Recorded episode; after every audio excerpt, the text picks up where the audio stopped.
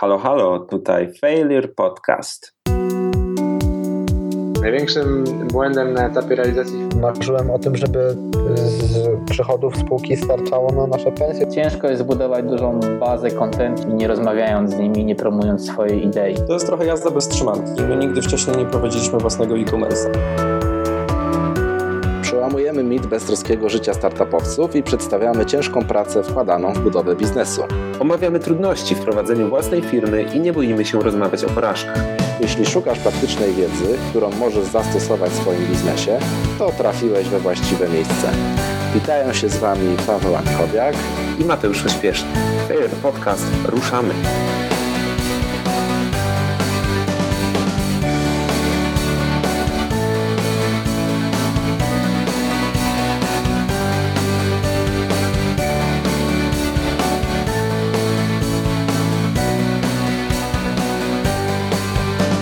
Cześć, witamy Was w kolejnym odcinku Failure Podcast.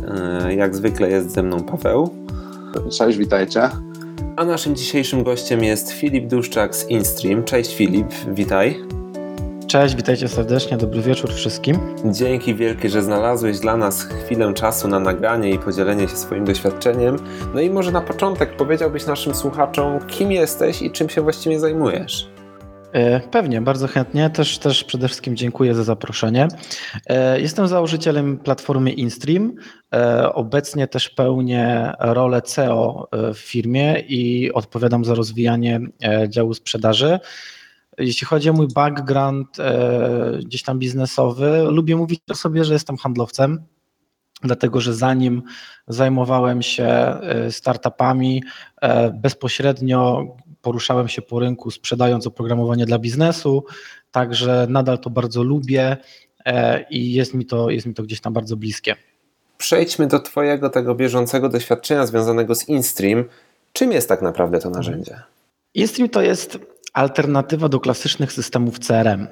W chwili obecnej na rynku jest ponad 500, może myślę nawet więcej, e, na pewno 500 takich mainstreamowych produktów, e, chociażby SaaS, klasy CRM. No właśnie, to jest dość zatłoczony rynek, prawda? Tak, to prawda. Aczkolwiek właściwie 100% tych produktów jest e, albo budowanych było e, z, z dedykacją dla działów sprzedaży. To znaczy, że te systemy generalnie służyły do wsparcia e, pracowników działu sprzedaży w zakresie monitorowania komunikacji czy zwiększania ich efektywności w ramach procesu sprzedaż klient. Takiego, takiego rodzaju relacji. My zauważyliśmy jednak, że jakby nie jest to jedyna relacja, nie jest to jedyny rodzaj komunikacji, jaki w przedsiębiorstwie ma miejsce. No bo przecież komunikujemy się jeszcze z partnerami biznesowymi, kontaktami biznesowymi. Przecież są takie organizacje jak jakieś organizacje biznesowe, non-profit, firmy usługowe, czyli tak naprawdę olbrzymia, e, olbrzymia grupa e, przedsiębiorstw i organizacji biznesowych, które nadal mają mnóstwo komunikacji, e, mnóstwo różnego rodzaju relacji biznesowych, ale niestety CRM szufladkuje to e, w relacji klient, e, klient e, gdzieś tam sprzedawca, sprzedawca i tak dalej. Więc myśmy zbudowali pierwszą platformę do zarządzania relacjami biznesowymi. I InStream dosłownie pozwala Wam e, zbudować bazę kontaktów i monitorować komunikację z tymi kontaktami. I wy decydujecie, czy to jest, e, czy to są wasi partnerzy bizneso- biznesowi, wasi może słuchacze, e, czy to są jacyś influencerzy na rynku. Jeżeli prowadzicie agencję rekrutacyjną, to InStream pomaga w monitorowaniu kom- komunikacji z kandydatami. Jeżeli prowadzicie orga- organizację biznesową, to InStream pomaga w komunikacji ze sponsorami, może z jakimiś tam właśnie influencerami. Jeżeli pro- prowadzicie typową firmę sprzedażową, to InStream pomoże Wam w komunikacji z klientami na etapie pozyskiwania, na etapie domykania sprzedaży, na etapie utrzymania klienta. Czyli my wychodzimy szerzej niż po, poza proces e, sprzedaży. Okej, roz- czyli z tego co rozumiem, to właściwie narzędzie jest dostosowane nie tylko do typowej sprzedaży, ale właśnie tak jak mówisz, poza ten proces, czyli w jaki sposób wy jesteście dopasowani do tych różnych grup, w jaki sposób użytkownik faktycznie może z tego skorzystać, że z jednej strony ma na przykład, no dajmy na, to na naszym przykładzie, z jednej strony mamy potencjalnych sponsorów podcastu, z innej strony mamy e, potencjalnych, mamy naszych słuchaczy, a z jeszcze innej e, gości, których chcemy zaprosić i z którymi jesteśmy w kontakcie albo chcielibyśmy być w kontakcie, żeby by uczestniczyli w naszych nagraniach. To jest idealny przykład. Mam nadzieję, że uda mi się to jakoś obrazowo przedstawić, tak żebyście zrozumieli, nie mając możliwości prawda, pokazać systemu. Ale generalnie, jeżeli wejdziecie do systemu CRM, to spotkają, znaczy dostaniecie możliwość e, gromadzenia komunikacji e, w ramach tak jakby dwóch list. Jedna lista najczęściej nazywa się lista potencjalnych klientów, druga nazywa się lista szans sprzedaży, czasami mówi się lista deali, coś w tym stylu. No i w tym momencie z góry musicie te wątki komunikacyjne, gdzie u Was wymieniłeś cztery, wrzucić do tych dwóch, do tych dwóch list. Czyli z góry tak. musisz z powodu, z powodu technicznego, ponieważ system ma ograniczenie, nazwać relacje ze swoimi słuchaczami relacjami z potencjalnymi klientami czy z szansami sprzedaży, co jest nieprawdą. U nas w InStreamie jest tak, że kiedy wejdziesz do systemu, e, masz sześć typów list. Cztery listy to są listy, w których faktycznie trzymasz komunikację czysto sprzedażową. To też jest fajne, gdzie my nadal jako platforma do monitorowania relacji jesteśmy bardzo mocni sprzedażowo, bo każda z tych czterech list jest napakowana najnowszymi technologiami, które pozwalają gdzieś tam robić taką nowoczesną sprzedaż. E, I są to listy komunikacji z potencjalnymi klientami, listy szans sprzedaży, listy komunikacji z klientami, listy e, komunikacji w ramach obsługi klienta. Czyli mamy cztery etapy lejka sprzedażowego. Dodatkowo możesz budować listy, które nazywasz jak chcesz. Komunikacja z partnerami, komunikacja z słuchaczami, komunikacja e, ze sponsorami, komunikacja z mediami. I wychodzi to, że masz nagle 12 list, bardzo łatwo dostępnych, cały czas pod ręką, w każdej liście setki relacji z różnymi ludźmi. Dla każdej relacji InStream monitoruje komunikację, połączenia, śledzi aktywność social media waszych kontaktów, sugeruje wam, co macie dzisiaj do zrobienia, pokazuje, z którym klientem macie silną relację, z którym słabszą, sugeruje, do kogo się warto odezwać, bo dawno nie było komunikacji. Także jest napakowany mnóstwem narzędzi, które mają powodować, że wy skupiacie się na takim realnym, fizycznym kontakcie z klientem, nie tracicie czasu absolutnie na uzupełnianie systemu, klikanie, bo dzisiaj mając tak nowoczesną technologię jesteśmy już w stanie automatyzować wiele procesów. A w jakim miejscu rozwoju znajduje się w tej chwili InStream? Czy postrzegacie je dalej jako startup, czy dopiero rozbijacie funkcjonalności narzędzia, czy nazwałbyś to narzędzie jako już dojrzały produkt, którym teraz chcecie zdobywać kolejnych odbiorców i kolejne rynki? Y, przede wszystkim ja byłbym bardzo ostrożny i zawsze staram się być ostrożny używając słowa startup. Mhm. E, owszem, jesteśmy startupem, aczkolwiek przede wszystkim jesteśmy biznesem, jesteśmy przedsiębiorcą, przedsiębiorstwem, firmą nastawioną na, na zysk. E, dlaczego to podkreślam? Dlatego, że niestety czasami słowo startup jest o tyle nadużywane, że wykorzystujemy je jako takie określenie e, jakiegoś czasu, który pozwala mi mniej skupiać się na biznesie, więcej na takiej teorii, Absolutnie tak nie uważam.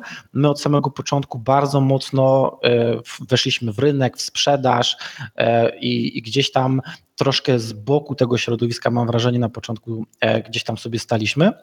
Dzisiaj jesteśmy tak naprawdę w 25 miesiącu firmy.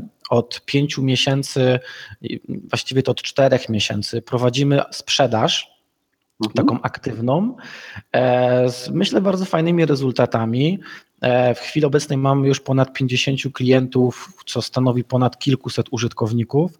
To są mhm. firmy, jeśli mogę podać przykład od Pawła Tkaczyka, który mhm. e, używa InStreama do komunikacji z dziennikarzami, mediami w ramach swojego pobocznego projektu, po firmy zatrudniające 500 pracowników i u nas w tym momencie 30 osób z tej firmy korzysta w ramach komunikacji tejże korporacji z rynkiem. Mhm. mhm. Także to naprawdę, naprawdę duży przestrzał.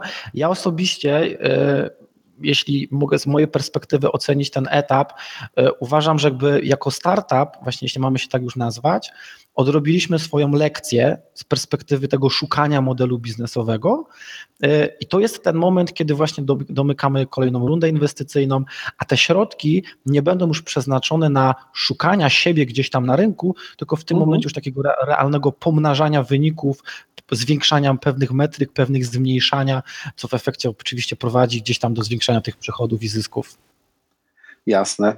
Podkreślałeś już, że najważniejszy dla Was jest zysk. Jakbyś mógł powiedzieć na ten moment, jak wygląda Wasz model biznesowy i jakby jak wygląda oferta, y, jakby konstrukcja oferty bardziej, z którą Jasne. wychodzicie do potencjalnych odbiorców. Jesteśmy produktem SaaS-owym, czyli najczęściej, co, co to jest oczywiste, mamy model subskrypcyjny, co oczywiście Mhm. oznacza, że zakładając u nas konto, klient podpina kartę kredytową i w zależności od liczby użytkowników, jaka korzysta w ramach tego konta z systemu i e, zakresu funkcji, z jakich chcą korzystać, pobieramy miesięczną opłatę.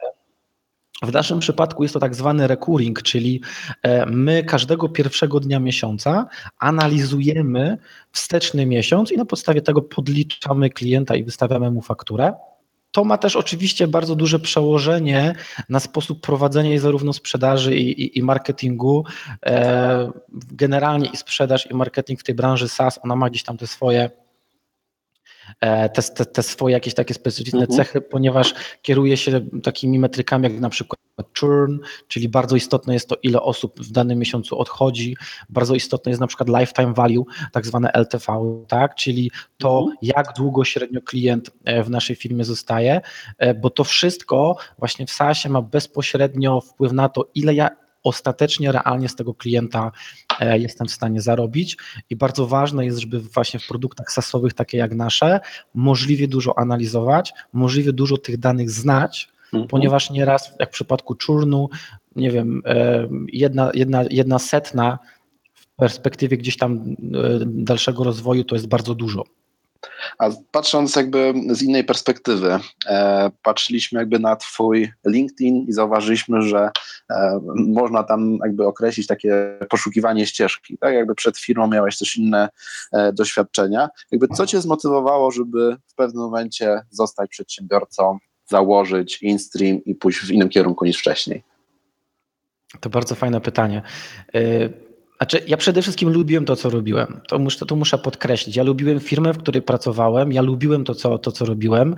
Nieskromnie muszę powiedzieć, że ja byłem cholernie dobrym handlowcem, ale dlatego, że naprawdę sprawiało, sprawiało mi to frajdę, uwielbiałem spotykać się z klientami, e, gdzieś tam mieć możliwość wysłuchania ich potrzeb, później przygotowania takiegoś rozwiązania w ramach oferty firmy, którą reprezentowałem. Mhm. E, Aczkolwiek gdzieś tam na pewnym etapie już tej kariery zawodowej w korporacji zwróciłem uwagę, że nie mam bezpośredniego wpływu na tą końcową ofertę w takiej postaci, że to nie ja buduję produkt. I, i nieraz niestety musiałem rozłożyć ręce przed klientem, powiedzieć przykro mi, ale moja firma nie ma w, w swojej ofercie takiego rozwiązania i, i bardzo chciałbym Ci pomóc, bo, bo czuję Twoją potrzebę i mam sobie tyle empatii, żebyśmy fajnie razem ten projekt zrobili, ale ja niestety nie mogę. I i też nie miałem wewnętrznie możliwości, no bo ciężko, żeby handlowiec w dużej korporacji mógł bezpośrednio wpływać na produkt. Takie rzeczy nie mają miejsca i słusznie. E, Mhm. Oczywiście powinno się gdzieś tam ich słuchać. E, ale gdzieś zacząłem się interesować, czy, czy w takim razie jest jakaś dla mnie realna szansa, żebym, e, żebym w takim razie miał ten wpływ. No i gdzieś tam zacząłem powoli mm, poznawać e, rynek startupów.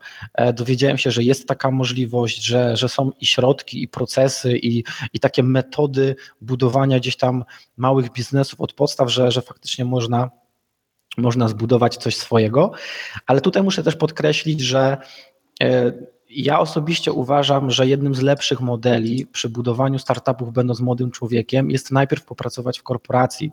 Ponieważ jeżeli ten startup faktycznie zaczyna odnosić sukcesy gdzieś tam po jakimś czasie, Mhm. zaczynamy budować tą firmę, to wiedza, jaką się wyciąga z korporacji, jest bezcenna.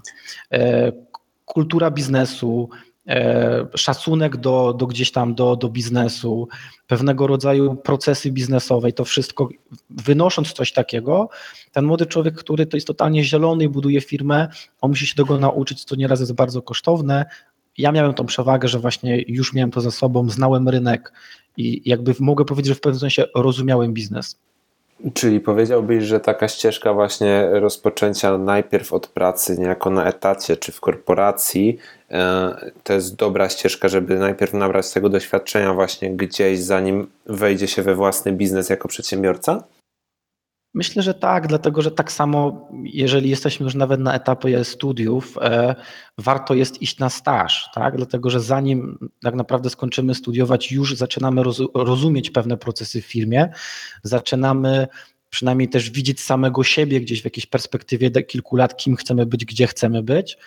Tak samo e, po pierwsze, jeżeli chcemy zbudować produkt, tym bardziej w branży B2B, który ma rozwiązywać problemy przedsiębiorstw, no to nie mając wcześniej styczności z tym rynkiem, nie znając tych firm, nie znając procesów w tych firmach, to tak naprawdę ciężko jest, raz, że moim zdaniem chyba nie umiał sobie wyobrazić, wymyślić taki, pro, taki produkt, bo skąd wiemy, że jest taki problem, ale też ciężko jest jakby zrozumieć ten rynek ostatecznie I, i pracując w korporacjach, my współpracujemy z innymi firmami, e, uczymy się wielu rzeczy i później w wielu sytuacjach jest naprawdę łatwiej. E, powiedz mi w takim razie, gdy zdecydowałeś się już, e, że wystartujesz z takim pomysłem, z takim projektem jak InStream, jak sfinansowałeś ten projekt? Skąd pozyskałeś finansowanie na start? Czy to były Twoje środki własne, czy szukałeś jakiegoś inwestora, inkubacji, akceleracji? To zależy o, czym, o którym etapie mówimy, bo wiadomo, że ten pierwszy etap, czyli takiego badania, powiedzmy, czy, czy w ogóle ten momentu aha, kiedy, kiedy stoisz pod prysznicem i tam mówisz, wow, zbuduję, prawda, jakiś tam system, E, te pierwsze działania to jest oczywiście jakieś tam swoje, swoje domowe środki, możliwości, jakie się posiada. I miałem też tą przewagę, że właśnie pracując w korporacji mogłem bardzo szybko zweryfikować moje założenia, bo, bo ciągle miałem styczność z rynkiem. E, później to są jakieś pierwsze tam inwestycje e, finansowe, ale ja też zacząłem bardzo aktywnie udzielać się na różnego rodzaju startup weekendach. Tam gdzieś tam poznałem inwestorów, dzięki temu, że poznałem inwestorów, e, zacząłem rozumieć, e, w jaki sposób oni podchodzą do inwestycji, jakie dokumenty będą im potrzebne, na jakim etapie inwestują. Krok po kroku dojrzewałem zarówno jak i ja, jak i mój pomysł do tego, żeby spotkać się z inwestorem, porozmawiać. Ja miałem to szczęście, że Udało nam, się, udało nam się podjąć współpracę ze Speedup Venture Capital Group na bardzo jeszcze wczesnym etapie produktu, dlatego że to jeszcze tak naprawdę była koncepcja oparta o, o, o jakieś tam analizy na, na papierze.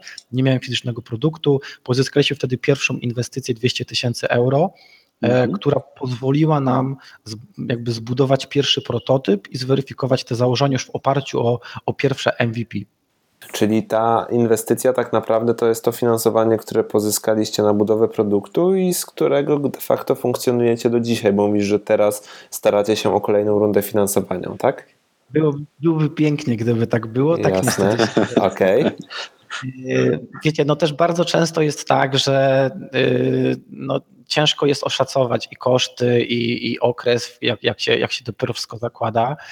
My, jeżeli mamy właśnie mówić o tym e, w kontekście porażek, to jednym z błędów, jakie popełniliśmy, chociaż to też jest taki temat mocno do dyskusji, myślę, że był to mój błąd na pewno, my postanowiliśmy, że jakby tą część taką właśnie MVP zbudujemy z software house'em, dlatego że ja nie mam w ogóle technicznego doświadczenia.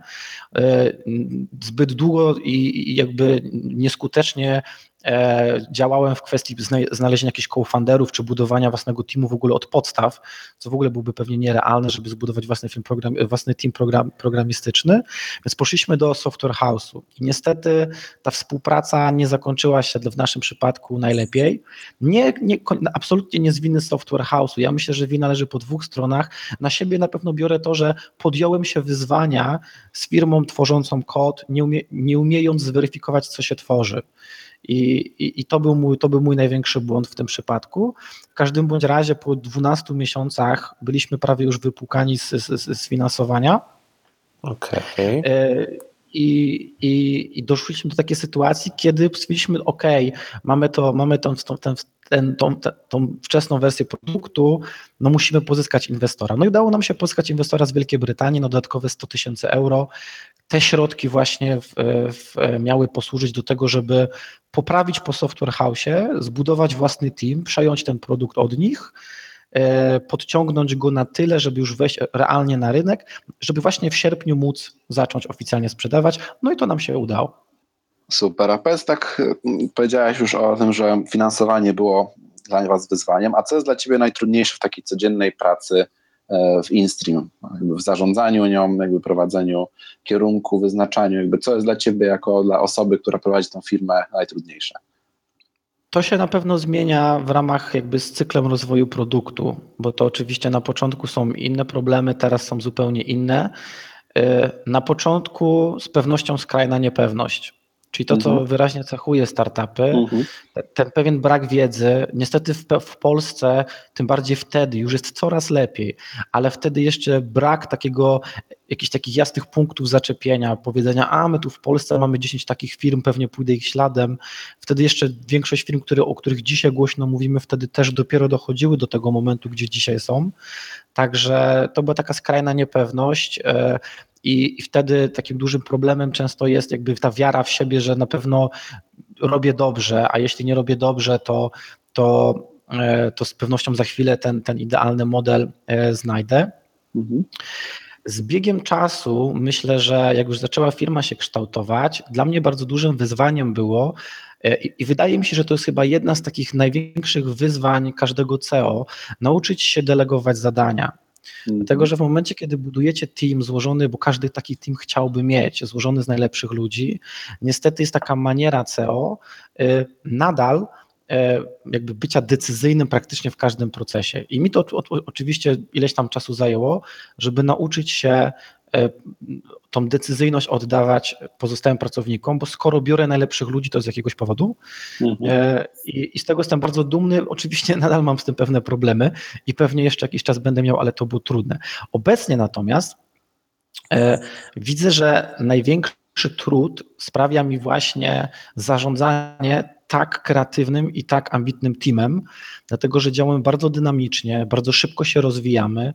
Jako CEO muszę nadal starać się, mam nadzieję, że mi to wychodzi, e, żebyśmy wszyscy widzieli ten cel, e, rozwijając się tak szybko, rekrutując co chwilę nowych pracowników, i, i, jakby będąc tym startupem działającym w skrajnej niepewności, bardzo łatwo jest stracić taką, taką przyjemność z tej pracy I, i, i też bardzo ważne jest, żeby co chwilę umieć się zatrzymać, umieć każdemu podziękować, umieć każdemu pracownikowi zbudować ścieżkę rozwoju na najbliższe dwa lata, umieć pokazać, że jest tu dla niego miejsce i, i że wyraźnie widzimy dla niego miejsce i będziemy się wszyscy razem e, gdzieś tam rozwijać. Także myślę, że to jest takie, takie bardzo duże wyzwanie, żeby nie zatracić się gdzieś tam w tym podążaniu za wysokim MRR-em, za tym, że kurczę, budujemy po prostu fajny team młodych ludzi, którzy, którzy chcą coś fajnego na rynku po sobie pozostawić. A nawiązując do naszej tutaj podstawowej tematyki, którą się zajmujemy, czyli poraż, do tematyki porażek, czy e, jest coś takiego, coś przychodzi do głowy z Twojego doświadczenia w InStreamie, e, co było takim jakby ważnym momentem, dużą porażką, która Was która dużo zmieniła, tak? która pewnie dużo was nauczyła, tak? ale też była wtedy, kiedy się wydarzyła dużym wyzwaniem, z którym trzeba było sobie jakoś poradzić. No tu moglibyśmy tak naprawdę dwa podcasty dodatkowe zrobić, szczerze, mówiąc. Ale wiecie co, bo w ogóle temat błędów ostatnio był bardzo popularny, tak? Był nasz artykuł gdzieś tam w sieci, pamiętam. Świetny artykuł był na e, marketing i biznes Michała. Chłopacy z bodajże Colpage'a też napisali na tak. temat ich ośmiu błędów na Mam Startup.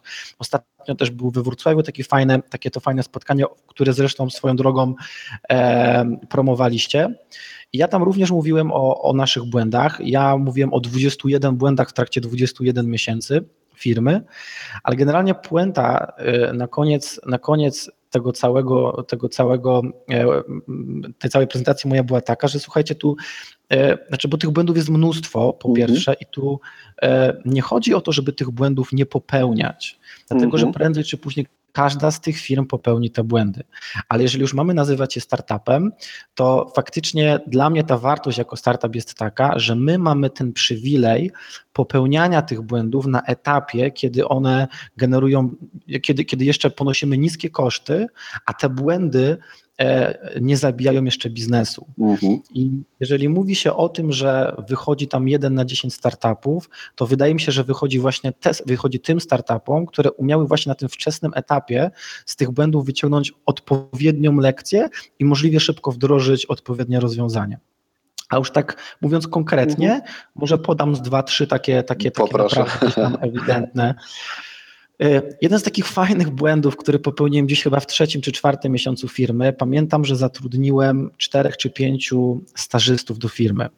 Byłem przekonany głęboko, że zatrudniając stażystów, wiadomo, jakieś tam 500-700 zł na, e, na jakieś tam powiedzmy trzy dni w tygodniu i tak dalej, że ja zbuduję, będę miał po prostu machinę do, do, do, do, tworzenia, generowania kontentu marketingowego, e, co jest oczywiście absurdem, ponieważ nie mając samemu kompletnie wiedzy o marketingu, ja nie umiałem kompletnie rozdysponować między tymi ludźmi pracy i tak naprawdę palił się świetny potencjał młodych ludzi. Takim świetnym przykładem była sytuacja, kiedy dostaliśmy CV e, od jednego z, od jednego z, z kandydatów, który w CV ma napisane, że jest e, człowiekiem roku według New York Timesa 2006 roku.